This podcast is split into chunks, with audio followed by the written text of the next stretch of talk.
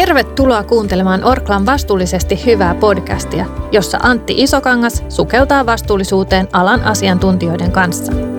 Luvassa rentoja keskusteluja tärkeästä aiheesta.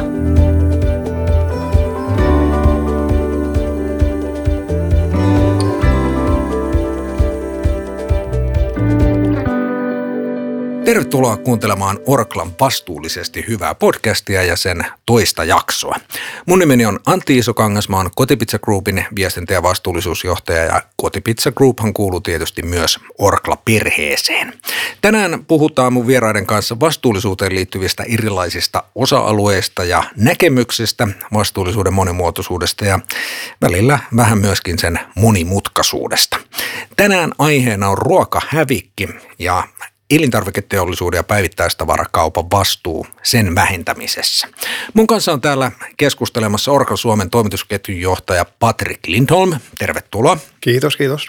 Sekä Jonas Moruus äh, yrityksestä nimeltään Relex, joka on erikoistunut äh, toimitusketjun ja päivittäistavarakaupan optimointiin. Tervetuloa Johanna. Kiitos. Johanna on uransa aikana sekä tutkinut että kehittänyt PT-kaupan mahdollisuuksia hallita sekä tuotteiden saatavuutta että hävikkiä, eikö niin? Kyllä vaan. Mennään aiheeseen eli ruokahävikkiin. Roskiin heitetty ruoka kuormittaa sekä taloutta että ympäristöä, kun mietitään ruoan tuottamista, kuljettamista, varastoimista ja vielä sen valmistamista. Energiakuluja päästöjä syntyy. Suomessa koko ruokaketjussa heitetään pois ruokaa vuosittain yli 400 miljoonaa kiloa. Tästä teollisuuden osuus on noin 20 prosenttia ja päivittäistavarakaupan osuus noin 18 prosenttia. Yhdessä ne siis muodostaa todella merkittävä osan ruoan hävikistä Suomessa. Silloin kun puhutaan hävikistä, puhutaan hyvin usein kuluttajista ja kotitalouksista ja kuluttajien osuus tuosta ruokahävikistä onkin iso, se on noin 30 prosenttia, mutta tällä ruokaketjulla on tietysti myös erittäin iso rooli tuotteen elinkaaressa, siinä hävikin syntymisessä ja samalla sitten myöskin, kun sitä ruvetaan estämään ja pienentämään. Ja yksi mielenkiintoinen pointti on tietysti myöskin se, että miten hävikkiä syntyy ravintolatoiminnassa näin Kotipizza Groupin näkökulmasta. Siihen on kiinnitetty paljon huomiota, me on tehty paljon tutkimusta aiheen, aiheen ympäriltä ja paljastuu, että esimerkiksi Kotipizza ravintoloissa ylivoimaisesti suurin hävikin aiheuttaja oli virheelliset tuotteet. Se, että esimerkiksi pizzat paistui hieman liikaa tai että niihin oli laitettu vääriä täytteitä ja asia on nytten vastaan ruvettu taistelemaan yli vuoden ajan sillä, että kotipizzan ravintoloissa tai melkein kaikissa niistä on otettu käyttöön Rescue Club appi, jonka kautta näitä virheellisiä tuotteita on ryhdytty myymään. Ja näin on pystytty vähentämään hävikkiä jopa 75 prosenttia näissä mukana olevissa noin 250 ravintolassa. Sitä kautta on pelastettu yhteensä yli 20 000 pizzaa reilun vuoden aikana.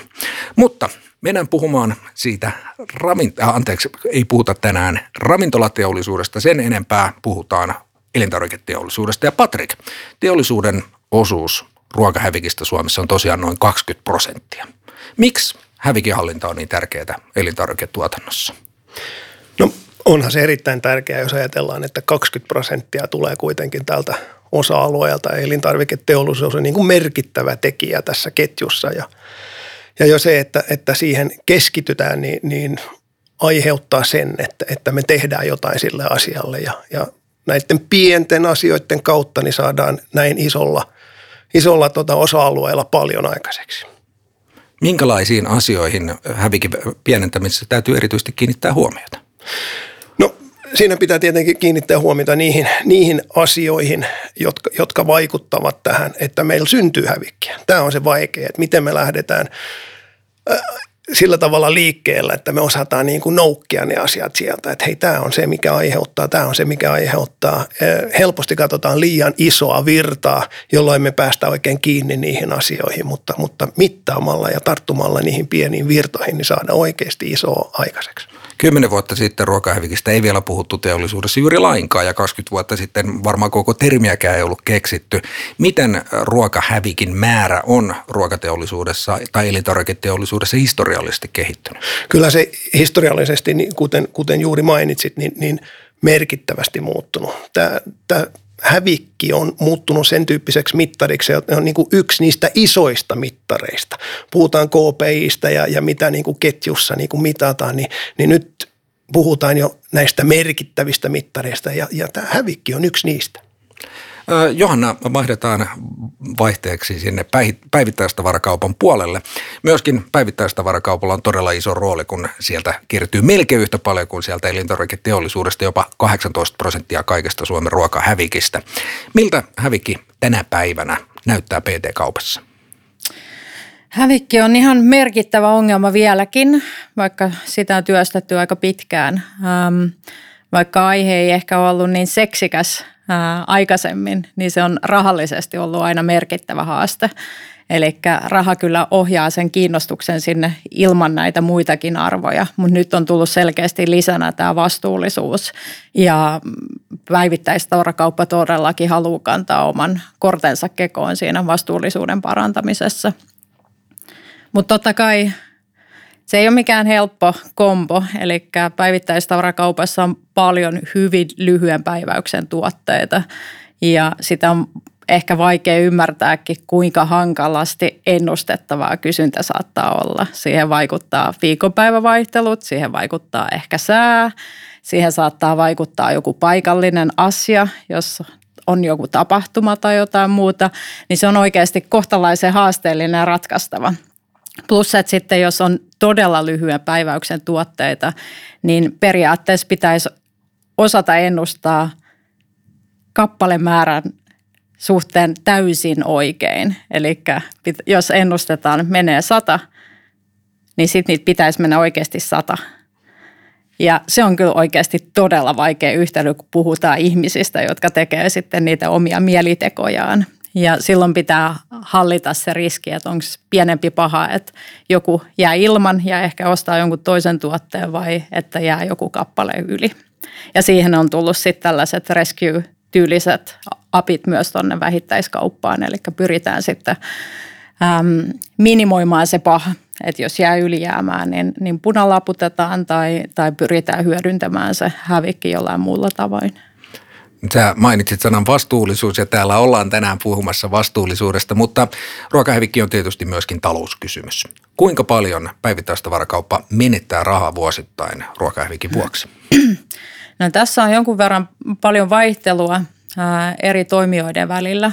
Ää, se liittyy sekä prosesseihin että etenkin siihen, miten iso valikoimaa pyritään pitämään – mutta yleensä puhutaan, että, että prosenttiosuus liikevaihtoon nähden, ja nythän me puhutaan yleensä miljardiliikevaihdoista, on joku puolesta toista prosentista noin kahteen ja puoleen. Ja sitten maailmalla näkyy paljon isompiakin lukuja. Eli esimerkiksi Jenkeissä törmäsi juuri hyvin isoon toimijaan, jonka hävikkiluku on noin 5 prosenttia.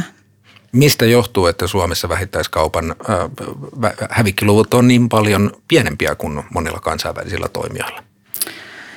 Suomessa on kyllä vahva sellainen prosessiosaaminen ja myös tällainen ketjuohjaus. Eli myös K-ryhmä, joka on tällainen kauppiasvetoinen, niin tukee hyvin paljon näitä myymälöitä niissä tilaamisen ja ennustamisen prosesseissa esimerkiksi. Ja kyllä me ollaan todettu, että, että nyt puhun vähän niin kuin omaa asiaa ohjelmistotoimittajana, mutta kyllä me ollaan huomattu, että, että tietokoneet laskee kyllä näitä asioita paremmin kuin ihmiset, kun puhutaan tuhansista tuotteista ja pitäisi päivätasolla ja tuotetasolla ennustaa menekkiä ja sitten vielä optimoida, että tilataanko tänään vai huomenna ja otetaanko yksi pakkaus vai kaksi vai viisi. Ää, niin ne on oikeasti aika monimutkaisia laskuja. Niin itse kyllä uskon siihen, että, että kun saadaan hyvät järjestelmät sinne ihmistyön tueksi, niin nähdään myös tuloksia. Kuinka paljon suomalaisten hyvät saavutukset ruokahävikin vähentämisessä on kulttuurillisia syitä? Meille kaikille on kuitenkin, vaikka aikaisemmin ei puhuttu ruokahävikistä, niin kaikille on äiti opettanut, että lautanen täytyy syödä tyhjäksi. Ja että ruokaa ei historiallisesti ole Suomessa haluttu haaskata. Päinvastoin kuin ehkä siellä Amerikassa.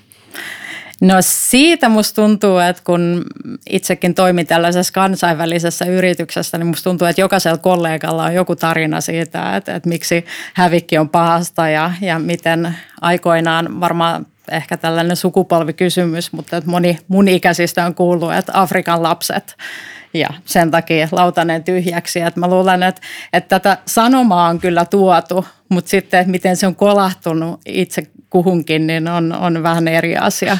Ja toki sitten kaupassa on ehkä eri konseptit painottanut eri asioita. Suomessa ei ehkä ollut niin paljon sellaista tavallaan luksuskategoriaa, koska meillä on aika pieni kansakunta ja, ja se, että pyrit myymään vaan tietylle pienelle segmentille ei toimi kovin hyvin, kun taas isoilla markkinoilla saattaa olla tilaa sellaiselle, että on yltäkylläisyyttä, on äärimmäisen laaja valikoima esimerkiksi.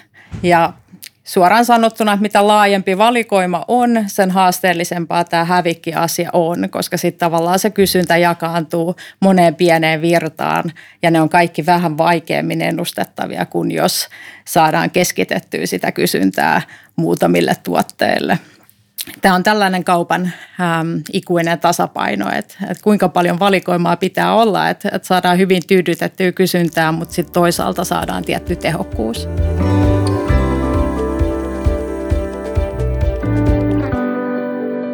Johanna, viimeisten vuosien ja vuosikymmenten aikana suomalaisen päivittäistavarakaupan valikoimat on moninkertaistunut siitä, mitä ne oli vuosikymmeniä sitten.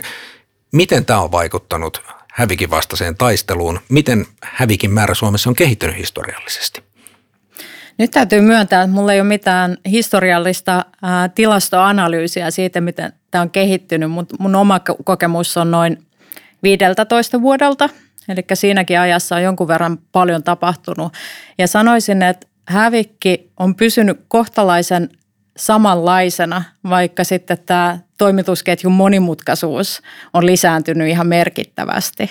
Eli on ehkä saavutettu jonkunlainen tällainen kauhun tasapaino siinä mielessä, että, että on lisätty haastetta, mutta on myös osattu ratkaista sitä samanaikaisesti. Niin näyttää ehkä siltä, että on pysytty paikallaan, mutta jos niitä toimenpiteitä ei olisi tehty, niin sitten taas hävikki olisi kasvanut ihan selkeästi. Patrik, äh, palataan ruokatuotantoon ja Orklaan. Minkälainen on Orklan tapa taistella ruokahävikkiä vastaan? No Orkla haluaa ja tietenkin myös toimii vastuullisesti tällä, tällä omalla alueellaan. Ja se tarkoittaa sitä, että, että ollaan hyvin tarkkoja siinä, mitä me itse ollaan tekemässä ja, ja, ja pyritään siihen, siihen hävikin minimoimiseen siinä, missä me pystytään. Ja, ja tätä ei oikein myöskään pysty tekemään yksin. Tämä, tämä niin kuin Johanna tuossa mainitsi, niin ennustaminen ja, ja kaikki tämä työ, niin, niin se ei ole yksittäistä tekemistä, vaan se täytyy mennä läpi ketjun, jotta me saadaan se toivottu vaikutus siihen tekemiseen. Ja, ja tietenkin niin kuin sanottu, että, että tietokoneet ja muut siinä avuksi, niin, niin vielä parempaa. Et, et tällä tavalla ihan varmasti pystytään saamaan vielä enemmän irti tästä ja, ja syventyä tähän, tähän ongelmaan vielä enemmän. Nykyään on käytössä huomattavasti enemmän dataa, viittasit tietokoneisiin, kun oli takavuosina. Minkälaisiin asioihin datan avulla pystytään kiinnittämään huomiota? Paljastuuko sieltä usein yllätyksiä, missä sitä hävikkiä syntyy? Kyllä se vähän näin on. Totta kai äh, on meillä jonkinlainen käsitys, että miten se menee, mutta kuten sanoit, kyllä sieltä tulee myös yllätyksiä. Että et kyllä tämä, tämä big data ja sen datan hyödyntäminen siinä kohtaa, että ensin muodostetaan se iso kuva, mutta oikeasti sitten sen jälkeen lähdetään niihin pieniin, pieniin virtoihin kiinni, niin kyllä, kyllä niiden avulla päästään oikeasti tekoihinkin. Miten Orklan näkökulmasta valikoimahallinta sitten vaikuttaa siihen hävikin määrään? Vähittäiskaupasta opittiin, että mitä enemmän valikoimaa, sitä enemmän hävikkiä. Joo, pitää paikkansa. Vastuullisena toimijana niin, niin me, meidän pitää tuoda tietenkin ne vaihtoehdot kuluttajalle. Siltä osin niin kuin se, se kuuluu meille ja meidän pitää myös osata sillä tavalla miettiä, että mikä voisi olla vastuullista tässä kohtaa ja tuoda se tarjo, tarjolle tota noin, ja kuluttajalle että kyllä se valikoima on siinä, siinä isossa roolissa.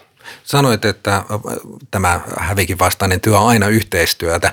Minkälaista yhteistyötä elintarvikealan yritys voi tehdä kuluttajien, loppukuluttajien kanssa, jos kuitenkin siitä hävikistä kaikkein iso osuus syntyy siellä kuluttajien päädyssä kotitalouksissa, niin miten Orkan kaltainen yritys pystyy avustaan siinä, että kotona syntyisi vähemmän hävikkiä? No Orkan kartan yritys pystyy sillä tavalla auttaa kuluttajaa, että tuo sen tyyppiset tuotteet, jotka sitten pystytään kuluttamaan siellä kotona, eli ei jää sitä hävikkiä, eli, eli sillä tavalla olla mukana ja, ja edes auttaa sitä, että se mitä myös hankitaan kotiin, se tulee myös kulutettua ja, ja se voi olla annoskoosta kiinni, se voi olla säilyvyydestä tai tämän tyyppisistä asioista kiinni. Patrik, minkälaisia menestystarinoita Orklalla on kerrottavana hävikin vähentämisestä viime vuosilta? No sen tyyppinen menestystarina voisi vaikka olla perunalastut, missä meillä on tosi monta eri pakkauskokoa, jolloin varmasti löytää sen sopivan koon siihen hetkeen, milloin haluaa nauttia niitä hyviä perunalastuja. Eli ei pelkästään jättimäisiä eikä pelkästään mikroskooppisen pieniä, vaan aina sopivan kokoisia. Juurikin näin. Ja sitten voi jopa niin kuin miettiä meidän pakasteita, missä sitten tätä säilyvysaikaa on hallittu sitten ihan eri tavalla kuin näissä pusseissa. Miten ylipäänsäkin säilyvyys vaihtelee erilaisista tuotekategorioista toiseen? Vaihtelua on tietenkin. Nyt ei välttämättä puhuta tuoretuotteista, mutta sitten jos puhutaan pakastetuotteissa, niin, niin aika pitkäkin säilyvyys. Ja silti sulla on aina se tuore tuote, kun ottaa, otat sen pakkasesta. Miten paljon tuottajalla, Orklan kaltaisella tuottajalla on vastuuta myöskin viestiä kuluttajalle siitä, että hän osaa säilyttää asioita tai näitä tuotteita oikein kotona? Hyvä kysymys, hyvä kysymys. Totta kai se on olennaista, että ihmiset tietää, miten niiden tuotteiden kanssa kuuluu toimia. Ja, ja myös siinäkin, jos tehdään jotain virheitä, niin syntyy hukka. Se on ihan totta. Johanna, palataan vielä päivittäistavarakauppaan. Sama kysymys myös sinulle. Miten päivittäistavarakauppa tai toimia sillä alalla voi vaikuttaa sitten kuluttajan toimintaan kotona ja auttaa häntä vähentämään omaa hävikkiään? No kauppa on kyllä itse asiassa tehnyt tuossa aika ison työn jo nyt, jos katsotaan vähän taaksepäin, niin monissa tuotteissa päiväykset oli todella paljon lyhyempiä siinä vaiheessa, kun ne oli siinä myymällä. Ja totta kai koko toimitusketju on työskennellyt sen eteen, että tuotteet olisi säilyvämpiä, mutta myös tuo toimitusketju itsessään on todella paljon nopeampi kuin mitä se oli aikaisemmin. Eli siinä on saatu tällaisia tehokkuusetuja, että saadaan se virta nopeammaksi, mutta silti esimerkiksi käsittelykustannukset tai ei kuljeteta rekkoja puolityhjinä, saatu kulkemaan käsi kädessä. Eli siinä on mun mielestä tehty todella iso työ. Sitten tietenkin, niin kuin puhuttiin tuossa aikaisemmin, niin pakasteet esimerkiksi tuo helpotusta aika moneen asiaan. Suomessa on vähän sellainen erikoinen kulttuuri, jos katsoo muita maita. Monissa muissa maissa pakasteet on etenkin ruoanlaitossa suuremmassa roolissa kuin Suomessa, mutta on ihan selvää, että jos jollain tuotteella on vaikka viikkojen tai kuukausien säilyvyysaika, niin se poistaa ennustamispainetta. Ei tarvitse osua päivälleen oikeaan sen ennusteen kanssa. Riittää, että saa vaikka viikkotasolla hyvinkin tarkan ennusteen ja se helpottaa kyllä koko sitä toimitusketjua ja myös sitä loppukuluttajan omaa ennustamista. Eli jos se oman menyyn suunnittelu ei ole ihan niin tehokasta ja niin tarkkaa, niin, niin esimerkiksi pakasteet kyllä auttaa siinä ihan olennaisesti.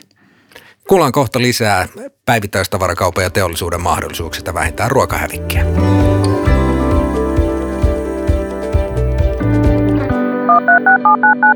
Meillä on nyt puhelimessa Krister Söderström, tehdaspäällikkö Orkla Suomen Haraldsbyn tehtaalta Ahvenanmaalta, missä valmistetaan suomalaisten hyvin tuntemia taffeli- ja Oolannin tuotteita. Haraldsbyn tehtaalla on tehty valtavia panostuksia tehtaa elintarvikehävikin pienentämiseksi kiertotalouden keinoilla.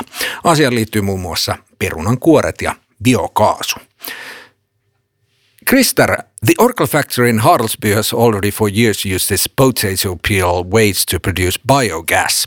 From this year on, you will double this production, I understand. Please tell us more. Yes, as a part of a local circular economy project that aims at improving circulation of nutrients locally here at Åland. That means in practice that we will add cow manure into our biogas tanks, which makes the production more efficient, effective The energy produced will be utilized in our factory and the digest from the process will be used back at the dairy farm as a biological fertilizer. Uh, what are the main benefits of this project? There's a lot of good benefits, but it doubles the amount of energy uh, our factory gets from renewable sources and reduce our dependence of on fossil fuels. Uh, for example, we optimize the use of local resources and decrease our impact on the environment. Uh, we are reducing our carbon footprint with uh, up to 1,000 tons thanks to this. Uh, this is rough equivalent of, of the annual more annual use of more than 200 cars. And we reduce the amount of nutrition that leak into the Baltic Sea. Uh, we turn our food waste into something valuable instead of just throwing it away. Yeah, this is uh, a lot of examples, but it's a good example on how we can achieve greater good by partnering up. Oh, that sounds great. Uh, I understand you have other circular economy projects going on in Ireland as well. Yeah, that's right. That's right. Uh, we're also working on a, a, a project, uh, a water circular project, uh, where we take the wastewater out from the factory and recycle it and transport it back to the farmers to be used as a irrigation water. That, that's a, a really good project. Uh, so, what has made you focus so strongly on the environment and uh, circular economy in, in uh, specifically? Yeah, we see our role in the local economy as a very important, uh, both as a corporate citizen but also in making sure that we use our resources efficiently and minimize our burden on the environment. Uh, that's very important for us as a factor and uh, Orkla totally. Excellent. Thank you, Krista. Thank you.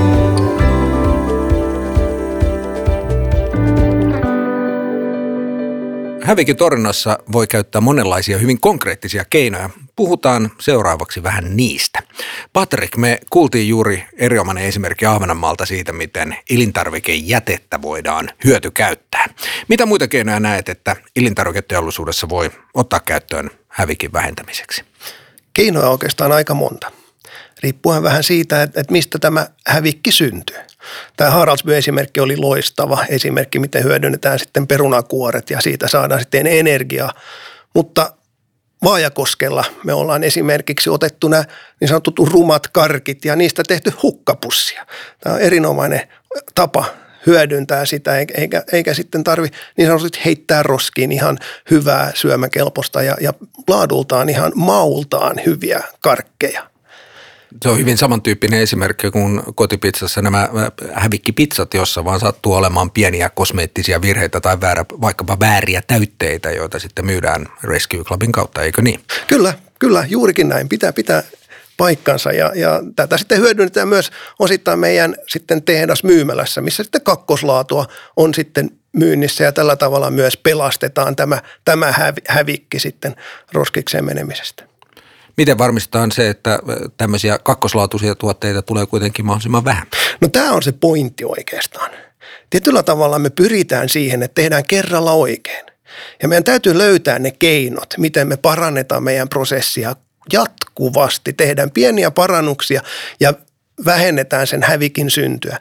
Nyt oikeastaan on vähän niin kuin teipillä korjattu tämä, että on saatu tämmöinen sivuvirta ja sitä pystytään hyödyntämään, mutta kyllä se oikea kluu on oikeastaan siinä, että tehdään kerralla oikein ja, ja tähänkin Orkla satsaa, että meillähän on tavoitteena sitten puolittaa vuoteen 2025 mennessä meidän hävikkivirta. Siihen puolittamiseen ei varmaan jo käytetyt keinot ihan vielä riitä. Mitä keinoja on vielä käyttämättä? No ei, ei oikein riitä. Et, et kyllä meidän täytyy niin kuin meidän ihmisten kanssa tehdä tosi paljon työtä just tämän ymmärtämiseksi, että miksi me halutaan tehdä kerralla oikein ja mitä se tarkoittaa. Eli, eli tämä on tietyllä tavalla myös kulttuurimuutos monella tapaa.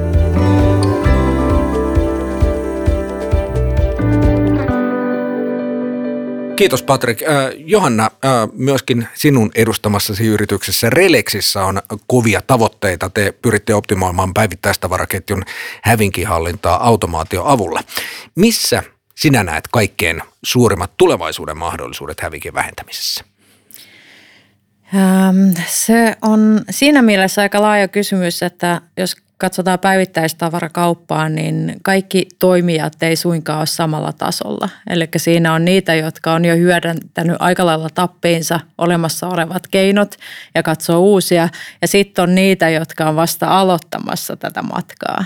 Eli siinä on aika, aika laaja valikoima keinoja, joita on hyvä ottaa käyttöön. Et me ollaan itse nähty, että pystytään pienentämään ruokahävikkiä jopa yli 50 pinnaa ähm, päivittäistavarakaupassa ja tyypillisesti niin vaikka olisi toimija, joka on jo aika hyvällä tasolla, niin saadaan ihan iso muutos aikaiseksi sillä, että tarkennetaan menekin ennustamista. Mennään sinne kauppatuotetasolle ja saadaan ne kaikki kampanjat ja säämuutokset ja kaikenlaiset vaikuttavat tekijät huomioituu. Sitten optimoidaan sitä, että miten me täydennetään sitä kauppaa, kuinka paljon toimitetaan minäkin päivänä. Mutta sitten sen lisäksi niin tulee just tämä juurisyyanalyysi, eli mistä se loppuhävikki sitten tulee. Joskus se saattaa olla, että valikoima on kertakaikkisen laaja, eli olisi hyvä pudottaa sieltä muutamia vähän huonommin myyviä tuotteita, jolloin sitten ää, loppuvalikoiman hallittavuus olisi parempi. Tai sitten saattaa olla esimerkiksi ongelma pakkauskoossa. Ja tyypillisesti tämä pakkauskoko ongelma, jossa esimerkiksi joudutaan tilaamaan laatikollinen tavaraa myymälään, niin se laatikollinen saattaa olla tosi hyvä – vaikka yhdeksälle myymälälle kymmenestä, mutta sille yhdelle se on ehkä liian iso. Ja sitten pitää tehdä just näitä päätöksiä, että pudotetaanko valikoimasta vai voidaanko ää, toimittajan kanssa keskustella, että löytyisikö pienempi pakkaus koko tähän myymälään vai voidaanko se toimittaa eri tavalla esimerkiksi jonkun terminaalin kautta ja yhdistää johonkin toiseen tuotevirtaan. Eli tuossa taas data on mun mielestä A ja O, niin kuin Patrick sanoi, että pitää päästä kiinni siihen juurisyyhyn eikä vaan ampua haulikolla. Ensiksi tehdään ne perusasiat ja sitten mennään syvemmälle ja syvemmälle ja pystytään parantamaan ää, yhä enemmän. Pystyykö tulevaisuudessa keinoäly vähentämään ruokahävikkiä? Sitä itse asiassa tehdään juurikin tänä päivänä, eli se ei ole mitään tulevaisuutta, se on ihan tätä päivää. Eli tällaisia koneoppimismalleja hyödynnetään tosi paljon – etenkin just tällaisten ulkoisten tekijöiden huomioimisessa, eli miten sää vaikuttaa menekkiin. Tai sitten tällaisissa tilanteissa, missä on monimutkaisia yhteisvaikutuksia. Sulla on kampanja ja sesonki ja sitten vielä viikonpäivä. Siinä koneoppiminen on todella tehokas keino päästä just sellaiselle supertarkalle tasolle, mikä on ollut vaan liian vaikeaa aikaisemmin. Eli siinä näen tosi paljon mahdollisuuksia. Ähm, ollaan hyödynnetty osa niistä, mutta mitä enemmän dataa saadaan siitä ulkomaailmasta, sen tarkempaan pystyy ennustamaan myös. Niin se ei ole varmaan ihan tappiinsa hyödynnetty vielä. Mutta sitten on aika paljon muitakin optimointimalleja, mitä kehitetään. Eli just tämä, mikä on se – kokonaisvalikoiman optimaalinen saatavuustaso. Eli puhuttiin aikaisemmin, että jos on sellainen tuote, joka pitää myydä vaikka päivässä, niin sitten sen ennusteen pitäisi olla täydellisen tarkka, ettei tule ei oota eikä hävikkiä.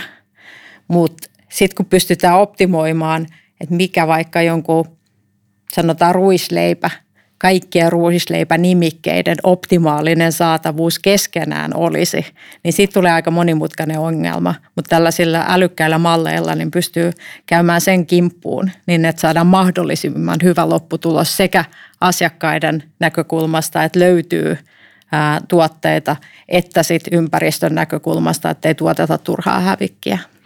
Sä oot monta kertaa sanonut, että valikoima on se ratkaisu hävikin vähentämiseen tai se on ratkaisevassa roolissa, mutta sä sanoit hetki sitten aikaisemmin myöskin, että pakastetuotteiden hävikki on huomattavasti pienempää kuin useampien muiden elintarvikkeiden ja että Suomessa hyödynnetään pakaste elintarvikkeita paljon vähemmän kuin monessa muussa maassa. Pitäisikö suomalaisten syödä enemmän pakasteruokaa?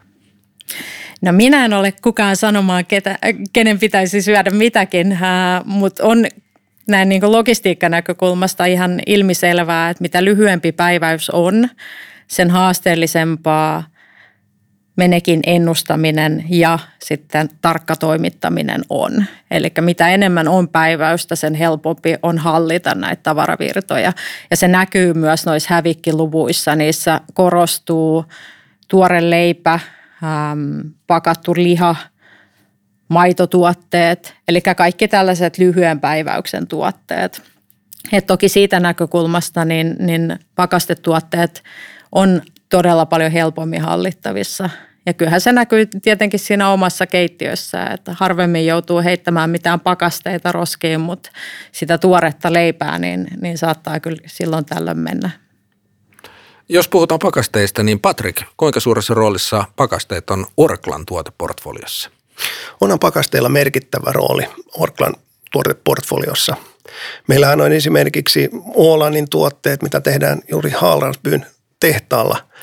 Ja ollaan huomattu tämän epidemian aikana, että niiden kysyntä on noussut jopa 25 prosenttia. Eli, eli kyllä niillä on oma osuutensa tässä meidän portfoliossa ja myös pizzat, merkittävä kasvu myös niissä. Ja sitten nämä kasvipohjaiset tuotteet, niin niitäkin tuodaan koko ajan lisää meidän portfolioon, kuten, kuten natyrliä ja annammaa ja tämän tyyppisiä tuotteita. Ja, ja varmasti tullaan myös ihan lähiaikoina näkemään myös lisää niitä.